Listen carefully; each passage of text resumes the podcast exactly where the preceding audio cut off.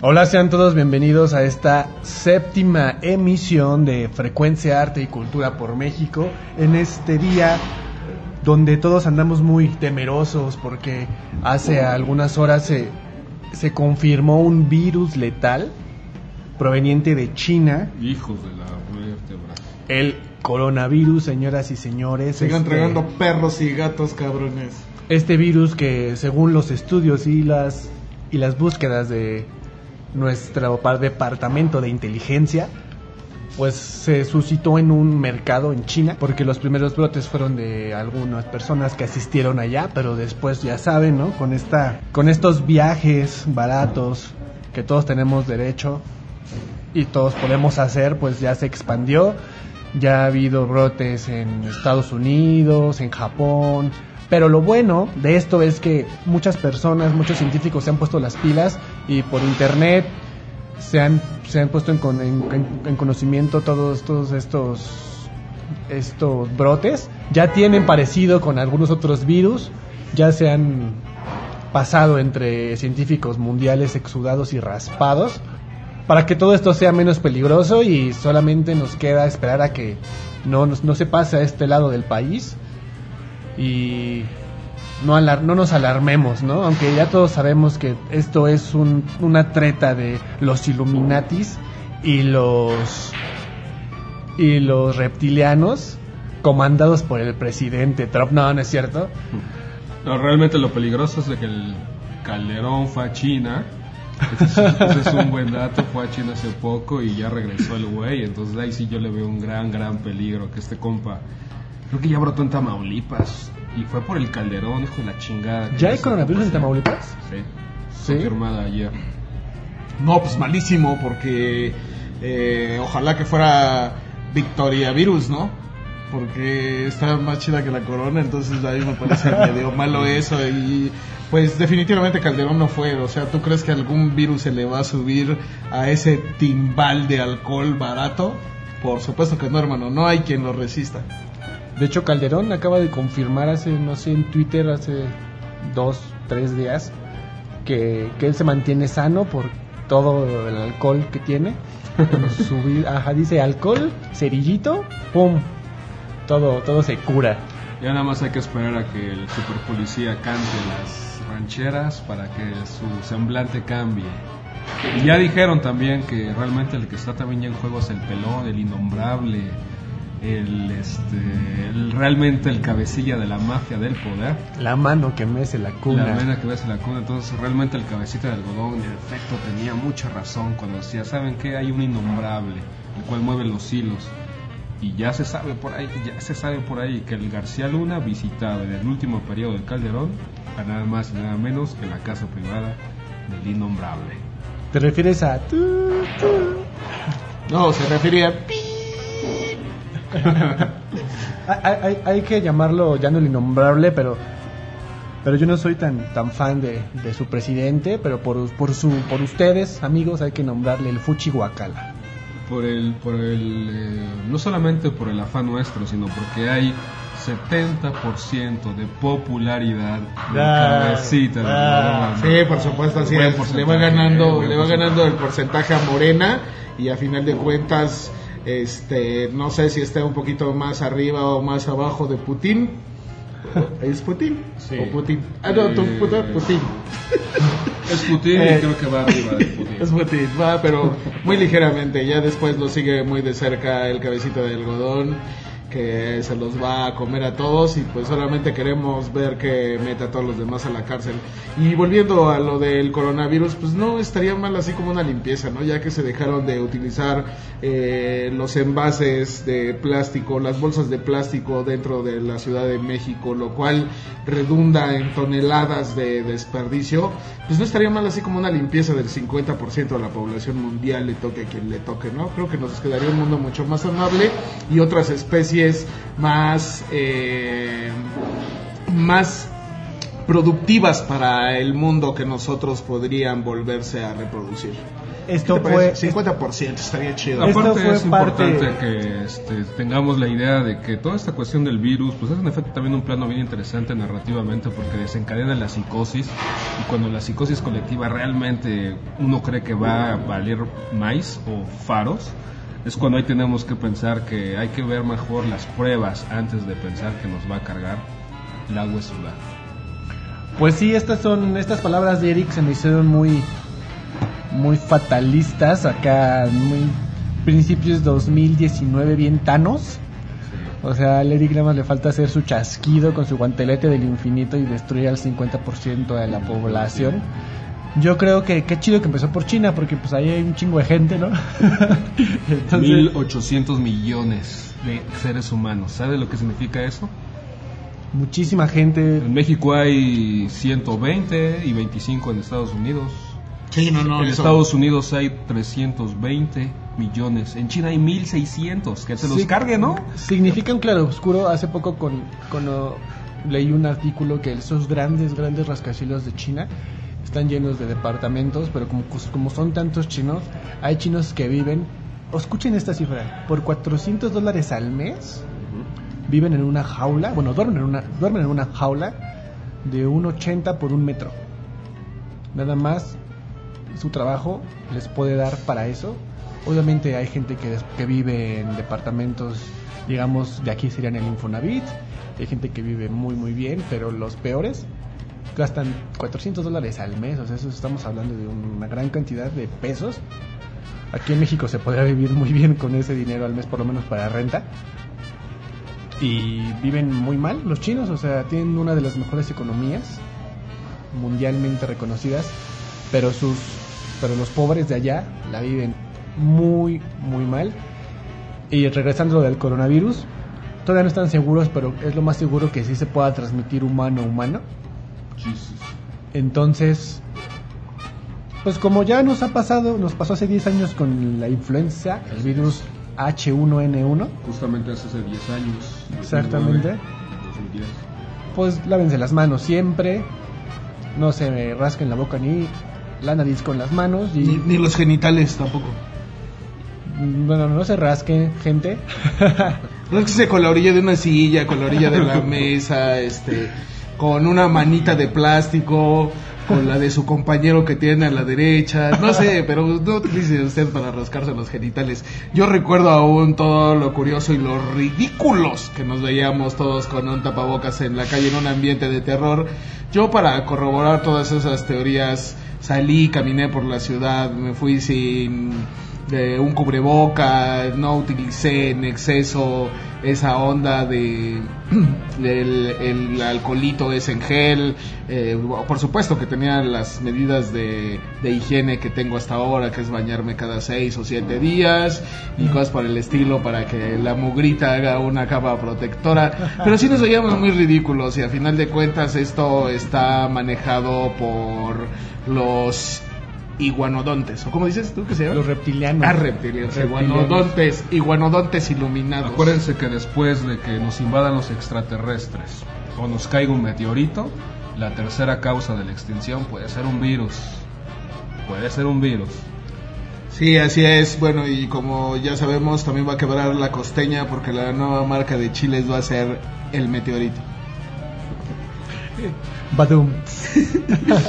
Este, bueno, y para festejar este próximo final del mes, vamos a ponerles la de diciembre me gustó para que te vayas, con José Alfredo Jiménez.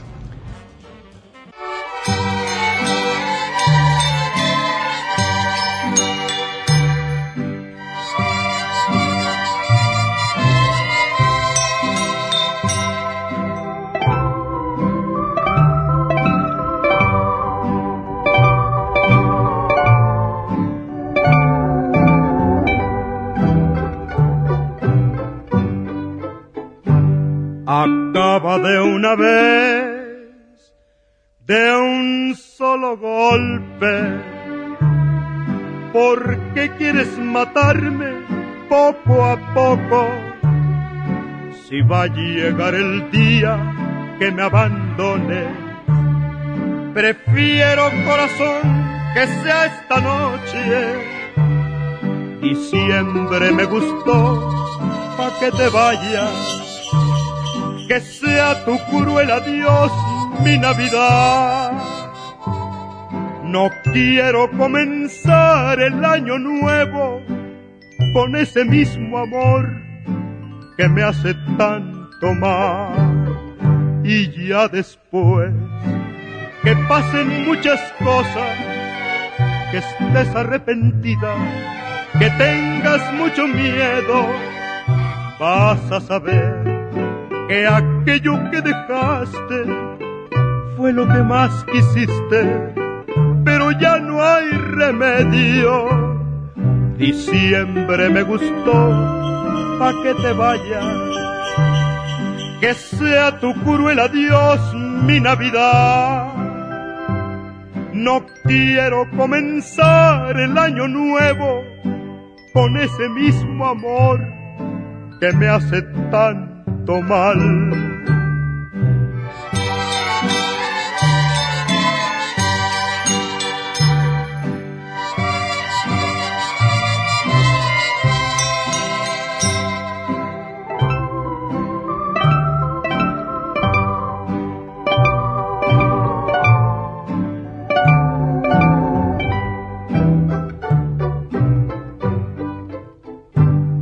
Y ya después que pasen muchas cosas, que estés arrepentida, que tengas mucho miedo, vas a saber que aquello que dejaste fue lo que más quisiste, pero ya no hay remedio.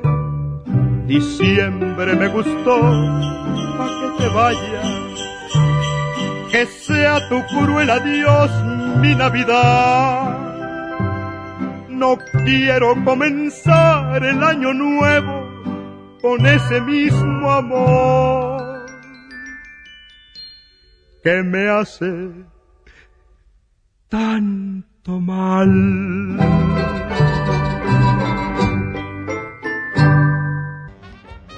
si la tercera extinción, si la tercera extinción masiva sería, ¿no? Si la tercera ex- extinción masiva en este planeta fuera por un virus, ¿ustedes qué quisieran, amigos? Porque ya en la cinematografía y en la literatura hemos visto gran cantidad de, de apocalipsis, de virus por virus, ¿no? Uno es el que mata todo, otro es el que nos vuelve zombies. ¿Ustedes preferían, preferirían morir así que se les salieran los órganos tosiendo y se desangraran por todos los orificios que tenemos? ¿O les gustaría ser unos muertos vivientes? Qué denso. Pues zombies no, porque de repente dice que son uno de esos dos que van ahí, son bien putos, ¿no? Entonces, la verdad no, así de zombie no. Preferiría algo más suave, ¿no? Respuestas y sentido para preguntas sin sentido.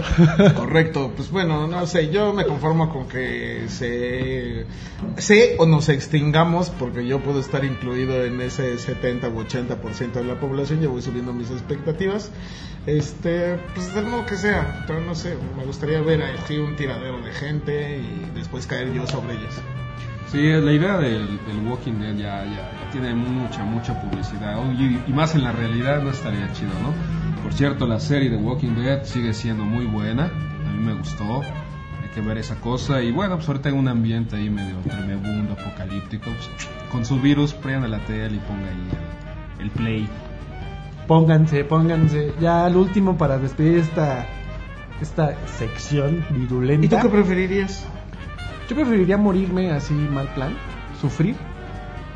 Este, Eres escritor de terror, ¿verdad, Rocheta? Sí. Ah, ya, por eso. Por eso, pero aprovechando Yo- eso, podría ser que le gustara todavía Y así sufrir más, y así promociona su género, ¿no? Su- su caerse sello, de- su y sello. que se le vayan cayendo los dedos, el pitilín ahí, ¿no? Sí, me gustaría- me gustaría sufrir y si algún momento me estoy reconvirtiendo, veo que yo sigo vivo y se me caen los dedos, pues sí, me doy un plomazo, ¿no? Pero, pero el plomazo con esa, con esa intención de morirme, ¿no? Porque sí sería feo yo querer morirme y al último pues, levantarme como, como muerto viviente. Revivir como en las películas de terror que Te matas tú y vuelves a revivir y te vuelves a matar y vuelves a revivir. Una de las glorias de la cultura mexicana es que podamos hablar de la muerte sin cortapisas. Hasta nos reíamos de esa cosa, ¿no? Entonces, si ve a un virus masivo, pues que venga de una vez. Sí, estamos preparados, nacimos para, ¿cómo, cómo dices? E- Échame otra que para morir nací. ¿Cómo va a decir? Simón, después, de, de después de la rolita de hace rato, diciembre me gustó para que se acabe la raza humana. Exacto. Bueno, yo no, yo no estoy de acuerdo con eso de que The Walking Dead sea buena. Yo la, yo, fíjate, que yo la dejé de ver en la temporada 2 justamente cuando a Herschel Ujú. le, rom- le- le rompieron la madre en su pata. Porque es una escena donde se meten todos corriendo a un bar, salvan a una niña, creo, a un niño. Y cuando salen corriendo del bar, había un muerto que se estaba haciendo el muerto, que agarró la pierna de este güey y lo dejó sin pierna. Y bueno, ahí, ahí fue el primer hoyo en la trama que yo encontré porque se supone que esos zombies están vivos y quieren carne y no pueden vivir si no hay carne y quieren, están sedientos de carne y si pasa carne cerca pues luego luego se tienen que despertar a, a chingar, ¿no? Pero ese zombie aguantó el hambre, ese zombie que no pensó se quedó ahí esperando a que volvieran a pasar, se hizo el muerto y crank. Y bueno, se han, se, han ido muchos actores, han estado ya, se han querido salir del, del papel y tiene su audiencia, por eso sigue generando millones, pero ya las nuevas generaciones las, la están viendo como que tantas, tantas, tantas este, temporadas ya no van para allá, pero el cómic ahí está dando más de que donde escribir. Y si usted quiere ver una buena película de un apocalipsis y se quiere quedar así de no invente, vea esta película que se llama Exterminio o 28 Days After, dirigida, si no mal recuerdo, por Dan Boyle. Sí, es Dan Boyle, ¿verdad? Sí. Este tipo que hizo este Spotting.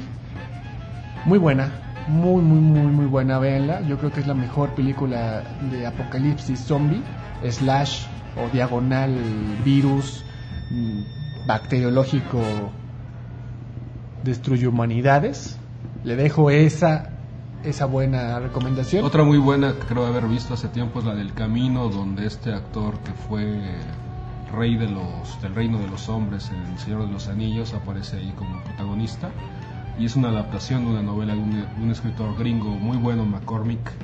En el camino también vale la pena echarle un lente para toda esta gente que les gusta ver Voy a, voy a verla yo porque no la he visto. escenas apocalípticas y de Walking Dead ahí. Vigo Mortensen, ¿no? Exactamente, Vigo, Vigo el, Mortensen. Mortensen. el argentino Así este es. famosón. Bueno, pues yo lo que les recomiendo, pues no le puedo recomendar ni hablar mal de ninguna de la de 21 días de exterminio, esa sí la recuerdo. Este, nunca vi ni 5 minutos de, de Walking Dead, ¿ahí se llama la serie? Bueno, de esa serie nunca tuve oportunidad de verla. Vi la de Apocalipsis Z, que es horrenda totalmente, con Es un estupidísimo Brad Pitt Es muy mal. muy guapo, pero muy estúpido. Este, y haciendo promoción a refrescos de cola, que con eso salvaron gran parte de la humanidad con la cola. La Era Pepsi, creo, ¿no? La que Sí. les pagó esa película. Y volviendo otra vez a, a esas, a esas, eh, a esos pueblos, a esos países asiáticos. Si usted quiere a- ahondar más con respecto a los modos de vida tan disímiles que puede haber dentro de esa cultura, échese una vuelta a una película que quizá que todavía la encuentra en cartelera que se llama Parásitos. Vaya a verla, realmente no es lo máximo que he visto tampoco, Exacto. ¿no? No es precisamente así como eh, los verduleros 1, 2 y 3.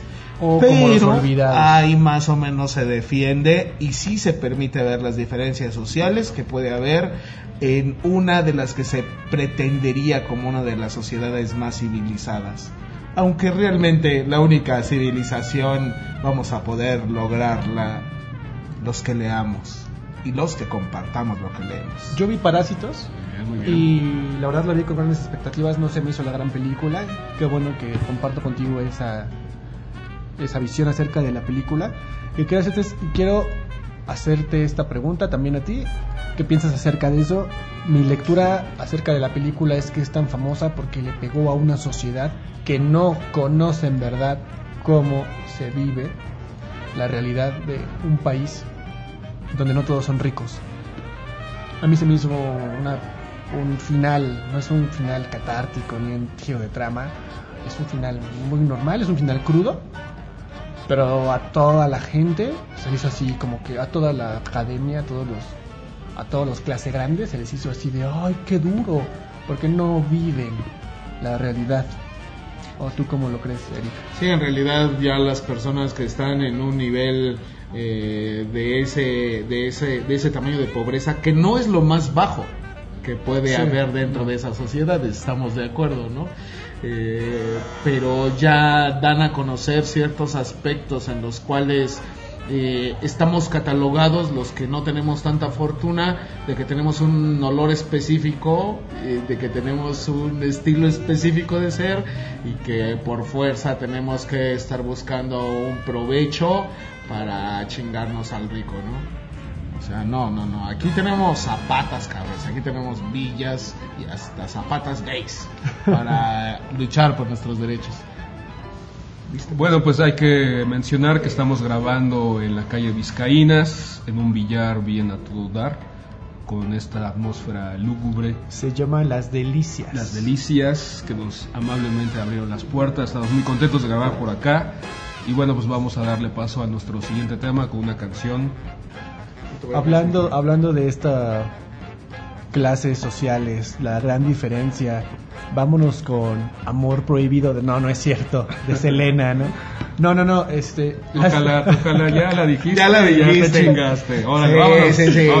Bueno, vamos Taco a- tocado, taco pagado. con esa rolita de la reina del Tex-Mex. Vientos.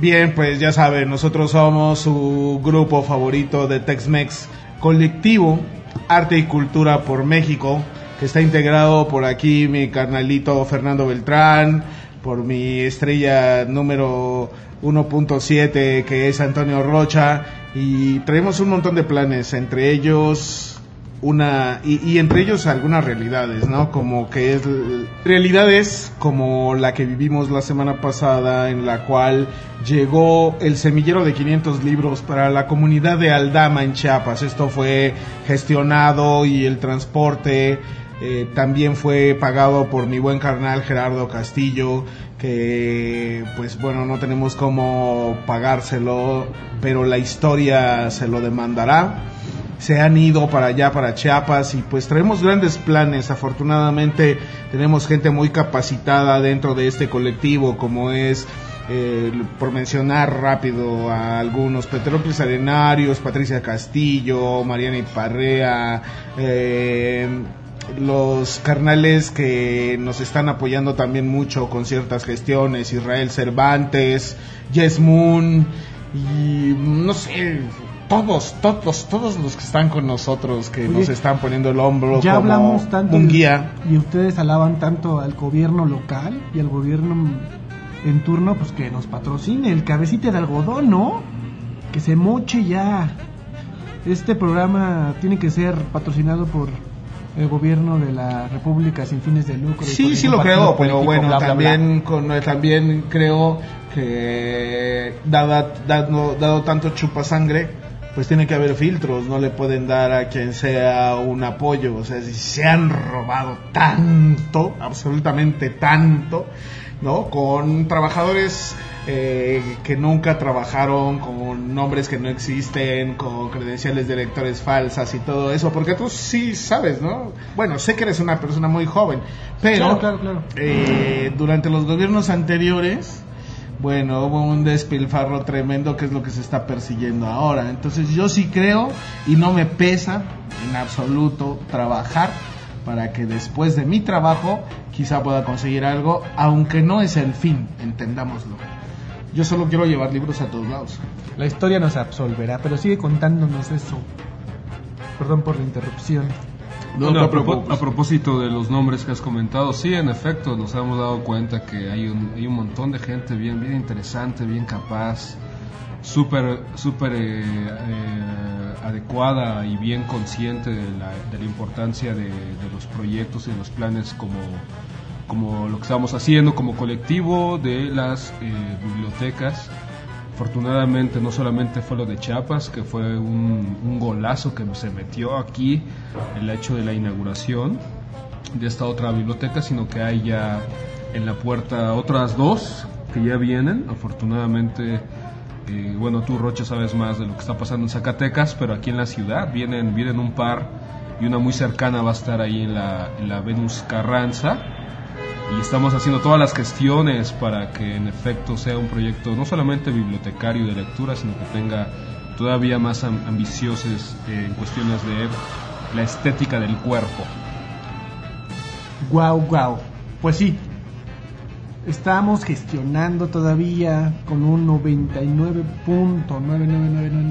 99.9999999% de probabilidades de inaugurar en febrero esta este semillero, esta biblioteca de la que les estuvimos hablando en programas pasados en Fresnillo, Zacatecas, algo que a mí me pone muy contento porque es tierra donde nació mi señor padre. Y pues si no es por él, no estaría yo aquí hablándoles a ustedes. Entonces, con la ayuda de Teodoro Campos, en Fresnillo, se va a poder, y hablando como hablaba mi señor padre, primeramente Dios, y si el Santo Niño de Atocha lo quiere, vamos a, a estar abriendo una biblioteca ya con el nombre de... Estamos esperando, gestionando también la presencia de un escritor, escritora, famoso, veterano, de allá, para que tenga un padrinazo o padre o madrinaza a esa biblioteca. Vamos a estar hablándoles un poco más de eso ya en febrero. Así que estén pendientes. Ya me acordé, vuelvo a interrumpirte, carnal, porque, bueno, pues ya tengo 50 años y a veces mi cabeza no funciona tan bien con respecto a esa cuestión de la memoria. Entonces aquí les tengo una pequeña lista totalmente arbitraria. Están con nosotros Valeria Castañeda, Patricia Castillo, Peterocles Arenarius, Antonio Rocha, Fernando Beltrán Nieves, Rodolfo Munguía, Guadalupe Montes, Arturo Contreras, Noé Martínez, Yes Moon, Israel Cervantes, Aérea Indira, Luis Edgar Manríquez, por supuesto yo, ay, perdón, Mariana Iparrea y también yo y gente en todo y gente en todo el país eh, que nos está apoyando, como Teodoro Campos, que está allá en Zacatecas, como Cecilia Silveira, que está allá en Yucatán, como Adriana Ma- Adriana Martínez, que está en Oaxaca, que ya nos presentamos allá, y otras sorpresitas más que les vamos a tener, porque vamos durísimo. Cecilia Silveira precisamente está gestionando la biblioteca que se va a inaugurar en mayo y que lleva el nombre de nuestra querida Beatriz Escalante. Perfecto, es una muy buena noticia por la trayectoria intelectual, escritural de la, de la escritora Escalante. Y en efecto, esto es una lista que ha crecido vertiginosamente, porque hace meses, semanas incluso, estábamos todavía contándonos eh, con las manos, con los dedos de las manos, y ahora prácticamente hemos visto que, que los frutos están cayendo de las ramas. Todos Entonces, se están subiendo a la nave. Estamos muy contentos, creo que este proyecto que, cuya autoría fue de Eric Barbás está teniendo más resonancia, nos da mucho gusto porque en efecto se trata de invadir al país con cultura impresa, con libros, con revistas, con toda esta eh, tierra fértil para que México siga siendo un país de producción artística y cultural. Aquí tengo otro tema apuntado en el acordeón imaginario. Tenemos una revista por ahí, ¿no, Fer? Sí, pronto, próximamente a inaugurar. ¿Qué- ¿Cómo se llama? ¿Quién está involucrado? Viene, viene de la mano con esto de la Venus. Sí, no, comentar. lo que pasa es de que prácticamente estamos abriendo brecha y senderos bien interesantes porque tenemos un proyecto editorial eh, muy ambicioso, tanto por el tiraje, por la periodicidad, por la gente que estamos eh, pensando en, en, ah, en invitar y que sea nutrida por sus, eh, sus textos, sus propuestas, sus poéticas. Vamos a inaugurar una revista mensual, una revista impresa, una revista que va a estar circulando en ciertos cierta zona de la ciudad. Queremos conquistar prácticamente ya eh, una, una serie de colonias, una serie de parajes, una serie de lugares muy ligados a metros, el metro Hidalgo, el metro Valderas, el metro Salto del Agua y zonas un poco diferentonas, pero igualmente muy importantes en la ciudad, como la Roma, la Condesa, la del Valle. Queremos colocar una revista que vamos a inaugurar, eh, si, todo, si, si todo nos sale bien y todas las gestiones, no sé cuánto, el próximo mes de febrero, Rocha, donde va a ser una revista va a ser. completamente literaria, va a tener varias secciones, una de entretenimiento, crítica literaria, eh, literatura, ensayo, literatura infantil, feminismo. Queremos hacer esto con un tiraje de mil a tres mil ejemplares según vayamos viendo cómo están moviéndose las aguas. Pues estamos convencidos de que va a ser una puerta de presentación y cada vez más importante para nuestro colectivo y estamos por invitar a un montón de gente, así que vayan preparando texto, vayan preparando sus opiniones, vayan preparando sus relatos, vayan preparando toda una estrategia tanto intelectual como escritural porque vamos a conquistar la Ciudad de México. Bueno, pues después de esta, este anuncio espectacular, yo me quedé muy ligado, ¿no? Con esa poética del norte, Tex-Mex, y así que, porque yo realmente he escuchado esa música desde ese tiempo, ¿no? Desde niño y todo esto. Las fiestas, los 15 años, las bodas, bailarlas. Vámonos con Bronco, que no quede huella. Vámonos. Cientos y espere su revista Tu Mejor Maestra. ¿Qué pedo?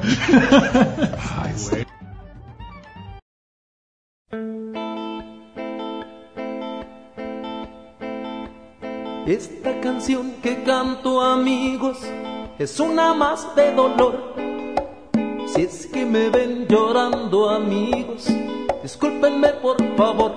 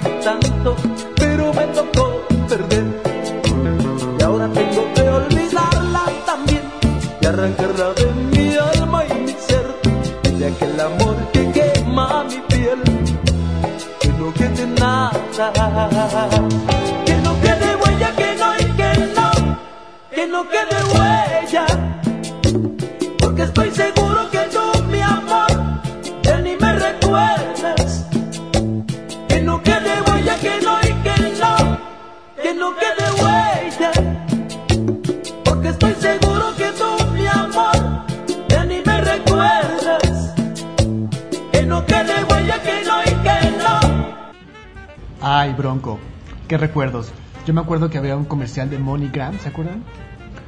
Donde llegó, llegó Sergio el bailador, que lo cantaban estos güeyes, ya llegó, llegó seguro con MoneyGram. ¿No se acuerdan? No, no, te juro que no. López Parza no. cantaba esa canción, o sea, cuando ya no tenían varo, tenían que hacer comerciales de MoneyGram Bronco o López Parza. ¿no? Yo lo sé. que sí me acuerdo es de que muchos de los metaleros actuales, cuando eran todavía más morros, llevaban una bandita amarilla que decía I love Bronco. Yo creo que la vida después les dio sus trancazos y cambiaron drásticamente, ¿no?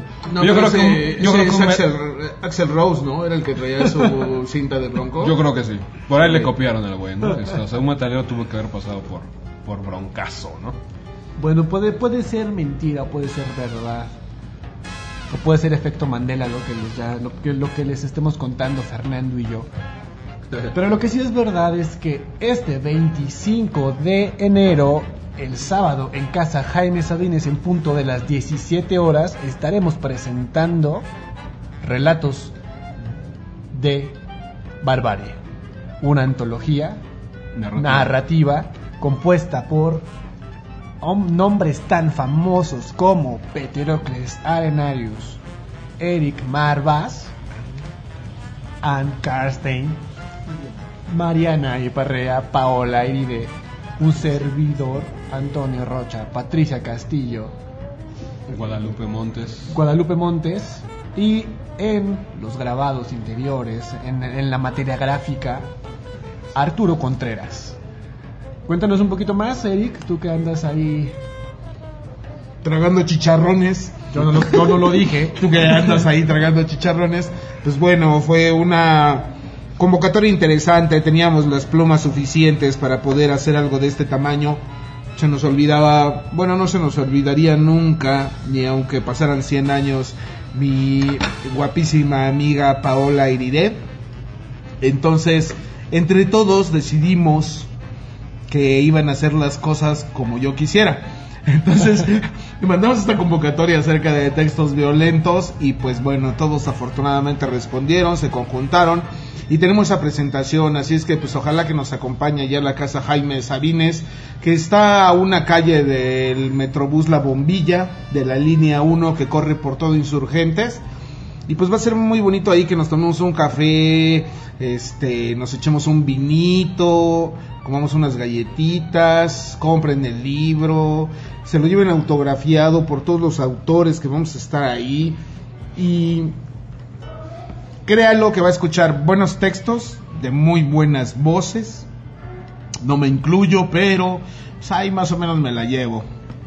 Claro, una de las virtudes yo creo que de la antología, ya después pasado unos días de haberla, haberla hecho, maquetado, en fin, diseñado, es de que conviven tres generaciones. Una generación de escritores que nacen en los 50, una generación que nació en los 70, una generación que nació alrededor de los, del tránsito de los 80 a los 90. Y realmente eso es muy, muy, muy, muy interesante, muy agradable, que ese día vamos a convivir, vamos a hablar de este tema un tema ya fundamental para el país, para el mundo que vivimos, sobre violencia, barbarie, varios tipos de violencia, violencia política, violencia de género, violencia simbólica, violencia física. Y se va a convivir así y creo que va a ser un buen escenario para intercambiar, para conocernos mejor y bueno, desde luego usted, querido auditorio, audiencia que pueda ir, que esté ahí observando los diferentes, las diferentes poéticas, los diferentes temas, la, la- la composición del texto y bueno, pues estamos muy contentos de haberla hecho la antología, pero estamos más contentos de poderlos invitar. Sí, no lo había visto desde ese punto, Fernando. Perdón, desde ese punto, Fernando. No dije puto Fernando, dije desde ese punto, Fernando. siempre le quiero decir así, pero es Vas a molestar a todas mis seguidoras. mano. Y siempre le quiero decir así, pero es doctor. Seguidoras de Fernando no es algo personal, simplemente estoy saliendo de una, de una grave, grave enfermedad. Pero sí estamos muchas generaciones, está bien padre eso. Siempre la diversidad es y será un punto álgido de convivencia y una buena forma de, de divisar la realidad en la que estamos. Y en pocas palabras, esta tarea, esta, esta actividad de escribir algo acerca de la violencia que no que no específicamente debe de hablar de, de golpes, sangre y o destazados, fue, fue muy buena. Está todo bien padre, yo la recomiendo, todos, todos hicimos nuestro mejor esfuerzo, todos dimos un gran trabajo original, así que no se la pueden perder, como dijo Eric, compren, vayan, convivan y los esperamos el 25. Sí, una de las otras virtudes de la antología es de que están conviviendo no solamente diferentes generaciones, sino cinco escritoras y cuatro escritores con el artista plástico Contreras.